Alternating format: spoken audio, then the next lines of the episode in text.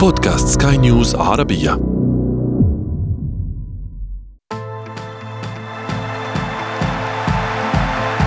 أثير الكرة. نافذة دولية تطل على تحديات بالجملة. منتخبات عريقة دخل بعضها إلى نفق مظلم ويبحث عن النور قبل حلول النهائيات الأوروبية. بعضها الآخر يحتاج لذكاء المدربين في كيفية التعامل مع الاستمرارية في النجاح. لكن بعض المدربين يتركون إرثاً صعباً لمن يخلفهم. فالماكينات تتعطل من جديد والأتزوري ما زال غير مقنع بنظر الكثيرين. والأخضر يتعثر في الظهور الأول للطليان على رأس الإدارة الفنية. والبقية في حلقة اليوم من أثير الكرة. معي أنا شذى حداد ودعونا ننطلق من العناوين. المدرسة الإيطالية تحت المجهر. مانشيني يبحث عن إنجازات منتظرة وسباليتي يفشل في تحدي مقدونيا الشمالية. هانزي فليك أول مدرب لألمانيا يقال من منصبه وبداية ذهبية لمارتينيز مع البرتغال. وفي فقرة ما لا تعرفونه عن كرة القدم نكشف لكم كيف تسببت الأحرف الدنماركية النادرة في أزمة كبيرة على قمصان اللاعبين.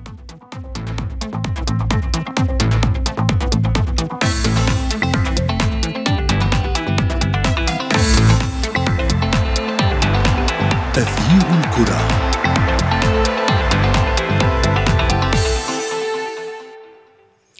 أهلا ومرحبا بكم مستمعينا الكرام في حلقة جديدة من أثير الكرة وفيها سنأخذ جولة في عقول المدربين في الفترة الدولية الحاسمة. هؤلاء المدربين لا يخوضون مباريات طوال السنة. هناك فترة معينة يلتقي بها مدرب المنتخب مع اللاعبين الذين استدعاهم. على عكس مدرب الفريق أو النادي الذي يعمل اياما أكثر أو يخوض مواجهات أكثر. Einigkeit und Recht und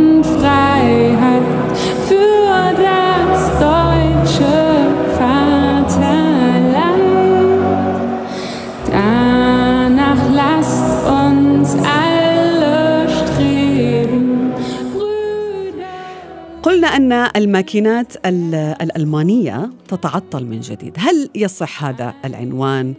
لما يجري الآن مع المنتخب الألماني الذي أقال مدربه بعد الخسارة المذلة من اليابان بأربعة أهداف مقابل هدف؟ لا وهذه الهزيمة هي الرابعة حتى في آخر خمس مواجهات للمنتخب الألماني. أريد أن أتحدث في هذا الموضوع مع ضيفي الصحفي الرياضي معتصم يونس، أهلا بك معتصم. في البداية ما رأيك بقرار إقالة الاتحاد الألماني لهانزي فليك؟ أهلا بك شهد تحياتي لك ولكل الزملاء الكرام في بودكاست تأثير الكرة على سكاي نيوز عربية بتصوري الشخصي الإقالة كانت صعبة مريرة نوعا ما ولكنها لن أقول كانت مستحقة بحق شخص المدرب هانز فليك بقدر ما كانت مستحقة بالأرقام لأن النتائج كارثية توالت الخيبات كانت كبيرة السقوط برباعية أمام منتخب آسيوي بحجم اليابان في عقر دار الألمان. هناك في فولفسبورغ خلقت الكثير من الشرخ والانقسام وال والجدلية في الشارع الرياضي الألماني بأن الألمان انكسرت شوكتهم. حتى مسيرين الاتحاد الألماني يتحدثوا بأننا لم نعد كما كنا في السابق لم نعد من فرق الصفوة أصبحنا فريق أقل من هذه وبالتالي هي أول اقاله لمدرب في تاريخ الاتحاد الألماني والذي يعتبر هو أكثر اتحاد. منذ استحداث المنصب يعني مم.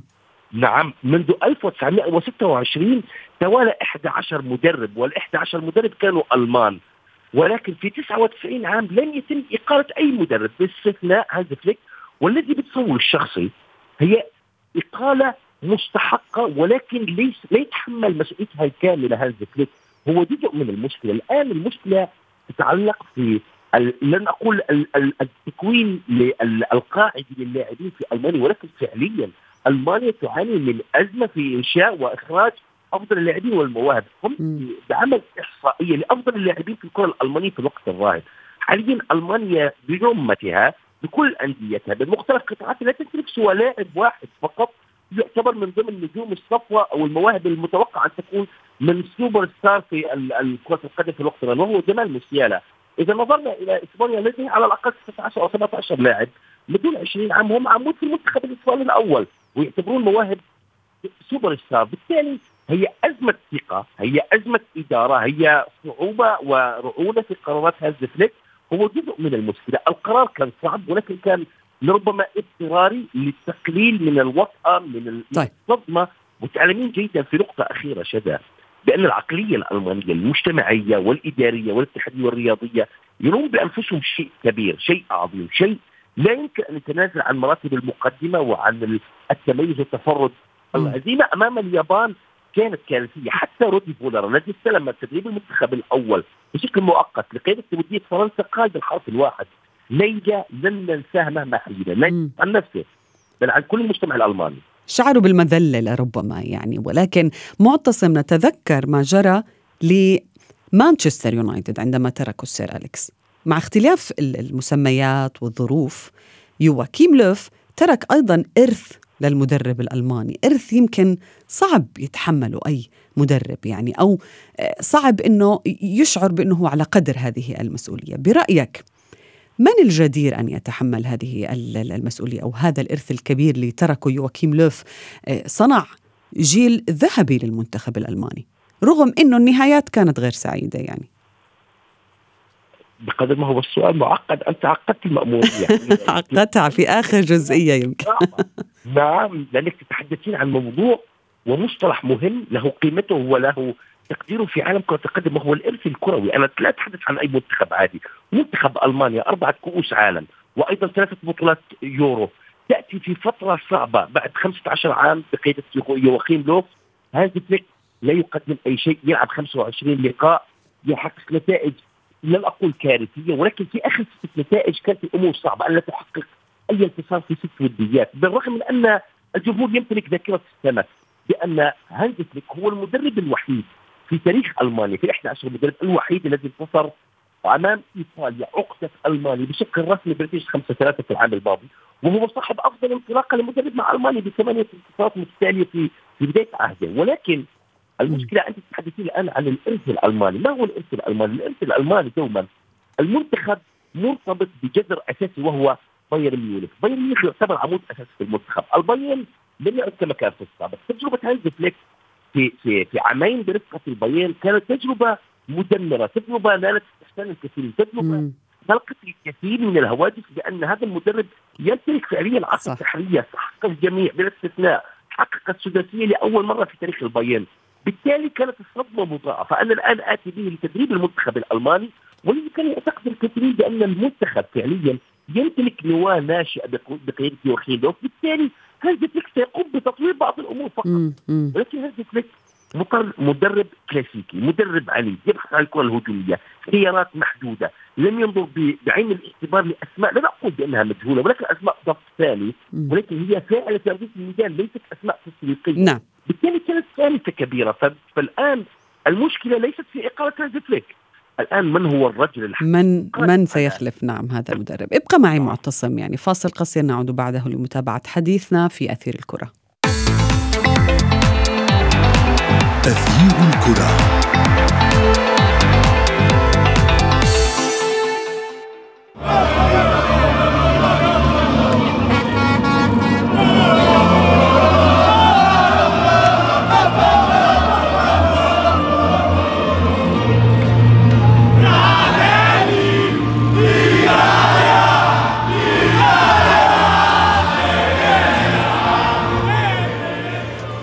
بعد المباراة التي خاضها المنتخب الألماني مع اليابان كانت يمكن أسئلة الصحفيين قاسية بعض الشيء على يانز فليك ولكن هو صرح بعد المؤتمر وقال آه أنا ما زلت الرجل المناسب لخلافة لوف أو لتدريب المنتخب آه الألماني.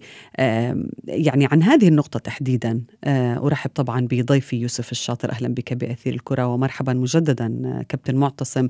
يوسف هل تعتقد بأنه يانز فليك كان بالفعل الرجل المناسب لتدريب المنتخب الألماني أو خلافة يواكيم لوف؟ مرحبا شدا مرحبا لضيفك الكريم لكل المستمعين الكرام. بطبيعة الحال اختيار هانزي فليك آه، في وقت كان هو بطل أوروبا رفقة بايرن ميونخ وكان يقدم كرة قدم آه، جميلة جدا رفقة العملاق البافاري. اختياره في ذلك الوقت بدأ وكأنه اختيار جيد استمرار للمدرسة الألمانية للمدرب الذي يكون في بعض الأحيان مغمور ويصنع تاريخ مع ألمانيا لكن مع توالي المباريات وتوالي الأحداث ظهر جليا أن فليك يفتقد لبعض الأشياء التي تجعل منه مدربا للمنتخب بحجم ألمانيا خصوصا على مستوى الشخصية التي يتطلبها آه، مستودع ملابس وغرفة ملابس من قيمة المنتخب الألماني الذي يمتلك نجوم آه، كثر على المستوى العالمي فبالتالي تحتاج إلى مدرب قوي يختار بنوع من الحزم وبنوع من الصلابة في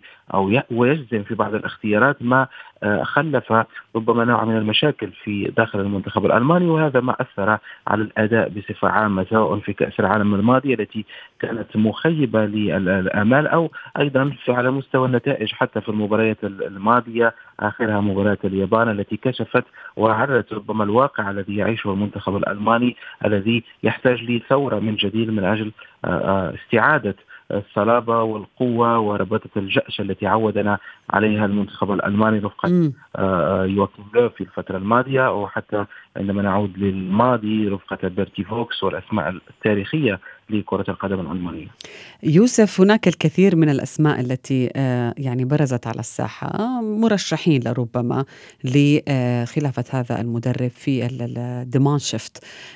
ناجلزمان زين الدين زيدان مثلا. هناك أسماء يعني تطرح الآن على الساحة. من آه، هو الرجل المناسب برأيك لتدريب المنتخب الألماني قبل أشهر؟ من انطلاق النهائيات الأوروبية؟ بالنسبة للمدرب المقبل لا آه، آه، أستبعد أن يكون مدرب آه، من جنسية أخرى لأن هناك من تحدث عن اسم لويس فان خال الذي درب بايرن ميونخ في وقت من الأوقات الذي يعرف كرة القدم الألمانية أستبعد ذلك مم. الألمان يحبون ويحبذون دائما الاعتماد على المحل. رجالهم مم. على مدرب ألماني يوليان ناجلسمان بعد خروجه السيء من بايرن ميونخ دون عمل. حتى الآن تفاوض مع بعض الأندية الإنجليزية لكنه لم ينجح أو لم يقتنع بالمشاريع التي كانت مطروحة. يبقى خيار آه، آه، جيد. أيضا هناك أسماء أخرى كزيدان ولو أن الأمر صعب جدا كما تحدث رشدا لذلك يبدو لي أن ناجلزمان هو المرشح الأول لتدريب المنتخب الألماني إلا إذا كانت مفاجأة. قد يتم تثبيت رودي نعم. فولر على المنتخب على الأقل حتى كأس أمم أوروبا المقبلة. فولر الذي سبق ودرب ألمانيا في يورو 2004 وكانت مشاركة مخيبة جدا وهو لم يشتغل كثيرا كمدرب باستثناء تجربة قصيرة مع باير ليفركوزن. لذلك على العموم اظن ان الاسم الذي يجلس أو يقف على أعتاب المنتخب الألماني في هذه الفترة هو ناجلسمان. دون أن نستبعد مفاجأة أو اسم آخر حتى من الدوري الألماني. م. هناك يعني أسماء جيدة جدا الآن في الدوري الألماني مع أندية مع أندية لنقل متوسطة. م. إنها تقدم أشياء جميلة على مستوى البوندسليغا. طيب إذا ما توجهنا معتصم آه، إلى المنتخب الإيطالي. هو الآخر آه، يعني يريد أن يستعيد الأمجاد يبحث عن إنجازات منتظرة اليوم. يضع المنتخب الإيطالي كامل ثقته في سباليتي اللي صنع أو أعاد نابولي آه، أو أمجاد نابولي في العام الماضي. لكن مهمته مع المنتخب الإيطالي معتصم هي مهمة ليست سهلة على الإطلاق. خاض أول مباراة أمام منتخب حرمه من المشاركة في كأس العالم المرة الثانية مقدونيا الشمالية. آه، ما هي حجم الضغوطات آه، على سباليتي في الفترة الأخيرة؟ ضغوطات كبيرة لأن الكل يعتقد بأن سباليتي إذا كان قد نجح في التتويج برفقة نابولي بلقب الدوري لقب سكوديتو بعد غياب 32 عام يعتقد أنه قادر على على إعادة هيكلة المنتخب الإيطالي في غضون ليلة وضحاها. بالنسبة لسابقه أو أو سلفه السابق المدرب روبرتو مانشيني جلس ستة مواسم أو ستة سنوات بقيادة المنتخب الإيطالي. نعم نجح في تحقيق اليورو ولكن من ثم يتصدم أنه لم ينجح في في الوصول إلى إلى كأس العالم أمام مقدونيا، بالتالي الآن قدوم سباليتي لربما يعطي بعض المدلولات بأن سباليتي هو أحد المدربين الإيطاليين الذي ينتج ينتج فكر مختلف الآن ولربما أكثر تطورا من الشكل الكلاسيكي ولربما حتى كما علقت عديد الصحف الايطاليه بأنه يواكب التطور الخاص في لعبة كرة القدم. اسلوب الكابتنات هو الأربعة خمسة واحد. هذه الأمور لا أقول بأنها كلاسيكية ولكن فعليا. في في في, في احتدام المنافسة على الصعيد العالمي أصبحت خطط كلاسيكية ولم تقدم الإضافة الكبيرة. سباليتي برفقة نابولي برسم ل 4 3 3 أكثر حيوية أكثر مهام للاعبين أكثر هامش من الثقة للاعبين لإيجاد الحلول منظومات هجومية أسلوب ممتع بالإضافة لنتائج إيجابية وتحقيق المطلوب في غضون وقت قياسي هذا شيء يحسب بتأييد سباليتي والذي لن أقول بأنه أفضل الخيارات المطروح أفضل خيار مطروح هو مدرب الإنتر بالنسبة ل- لسيموني إنزاغي ولكن هو مرتبط بالإنتر ولكن في بعض الأحيان ننظر في ال profile الخاص في المدرب الجديد تدريب المنتخب هل هو قريب من اللغة؟ هل هو ابن البيئة؟ هل لعب في ذات البطولة؟ هل هو يعلم جيدا ما هي خصائص اللاعب الإيطالي أو خصائص اللاعب ابن البطولة التي يقوم بإدارة المنتخب؟ الكثير من العوامل، بالتالي هناك إجماع بأنه قادر على النجاح، ولكن قادر على النجاح لمدرب جاء قبل ثلاث أسابيع لبطولة ستكون بعد عشر شهور من الآن، وتعلمين جيدا بان التوقفات الدولية توقفات مرسومة في في كل شهرين هناك توقف نعم. تقريبا. بالتالي أنت ستلتقي باللاعبين في غضون أربع أو خمس مرات على الأكثر أو إلى غاية نهاية الموسم. الكروي والذي سينتهي بنهاية مايو وبداية يونيو المقبل بالتالي. فعليا كانت تمتلك هامش الوقت الكافي للاطلاع على الخيارات والأسماء.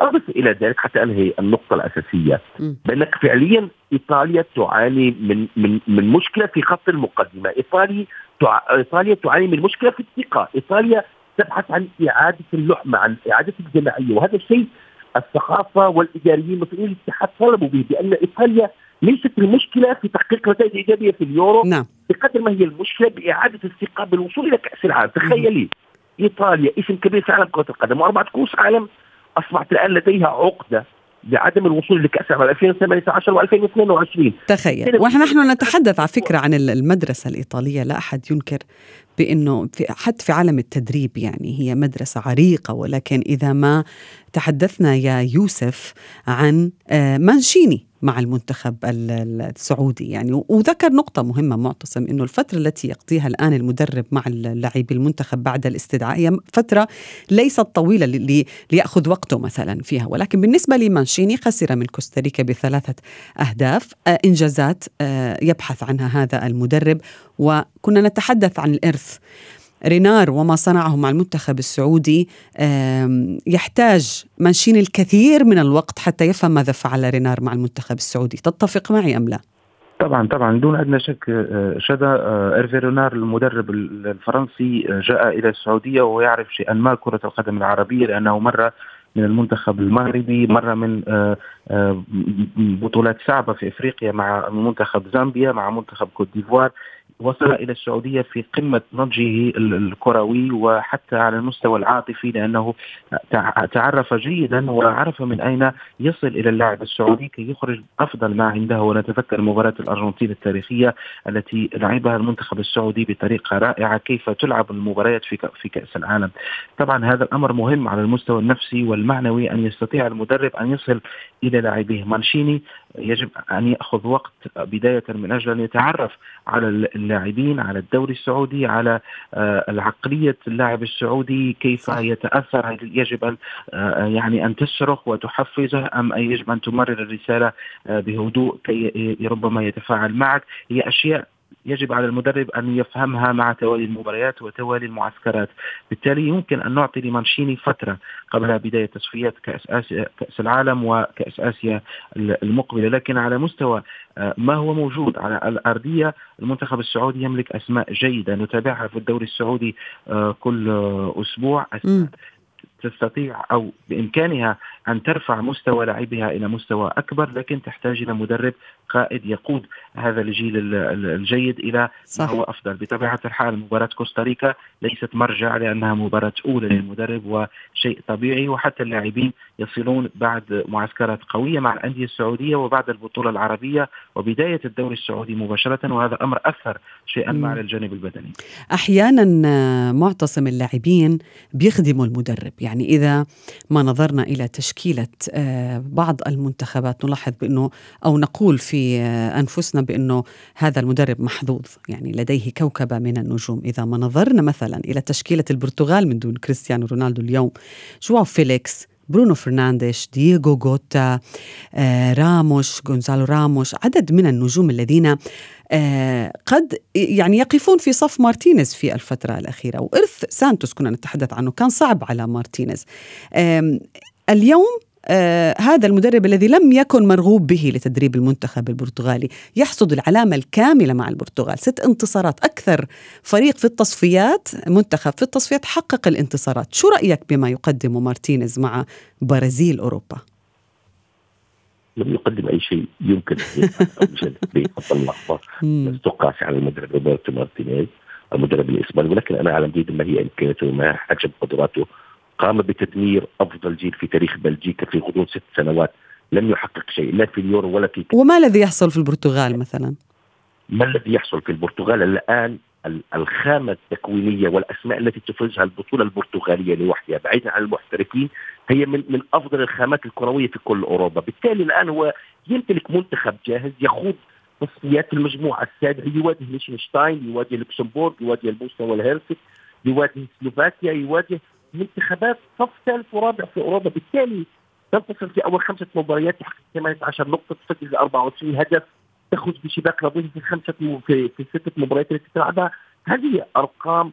لن أقول بأنها متواضعة بل. قدر ما هي أرقام كلاسيكية. كان المدرب السابق البرتغالي سانتوس قادر على تحقيقها بالتالي فعليا لا يوجد محك حقيقي صعب. يمكن تقييم عمل المدرب آه، آه، مارتينيز برفقة المنتخب البرتغالي. عندما تواجه البرتغال إيطاليا. عندما تواجه البرتغال إنجلترا تواجه إسبانيا تواجه ألمانيا. برغم انها هنا الاختبار.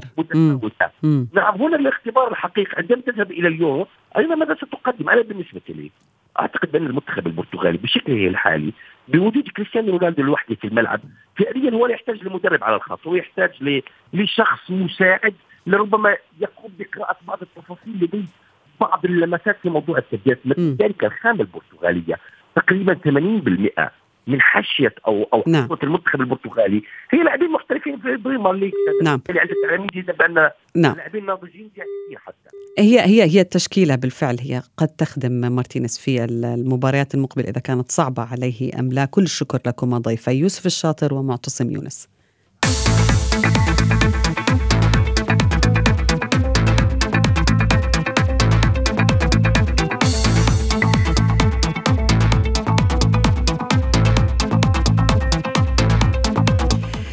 فقرة ما لا تعرفونه عن كرة القدم نكشف لكم سبب عدم تمكن مشجعي مانشستر يونايتد من شراء قمصان رازموس هويلاند هذا اللاعب المنضم حديثا إلى الشياطين الحمر. اللاعب البالغ من العمر 20 عام انضم إلى أولد ترافورد قادما من أتلانتا مقابل 72 مليون جنيه استرليني في الميركاتو المنصرم. وبسبب مخاوف بش- بشأن لياقته البدنية تأجلت آه، بدايته وبداية مشاركته مع النادي. لكن صحيفة الديلي ميل البريطانية أشارت إلى أن عملية طرح قمصان النجم الدنماركي للبيع في متجر يونايتد تأخرت بسبب عدم توفر الحرف الدنماركي الخاص باسمه والذي يتم طباعته على القميص. هذا الحرف هو حرف نادر في اللغات يأتي على شكل دائرة يتوسطها خط مائل. ولكن لحسن الحظ وصلت شحنة من هذا الحرف الفريد مما سمح بطباعة اسمه على قمصان اللاعب بعد أكثر من شهر على انضمامه إلى النادي. لا يعتبر قميص هويلاند المخصص من متجر النادي الرسمي منخفض الثمن بل تبلغ تكلفة النسخة المطابقة للأصل 75 pound للمشجعين والقميص الأصلي الذي يرتديه اللاعب تبلغ قيمته 125 pound وصلنا إلى نهاية حلقة اليوم من أثير الكرة. انتظرونا في موعد جديد. هذه تحياتي أنا شذى حداد. إلى اللقاء.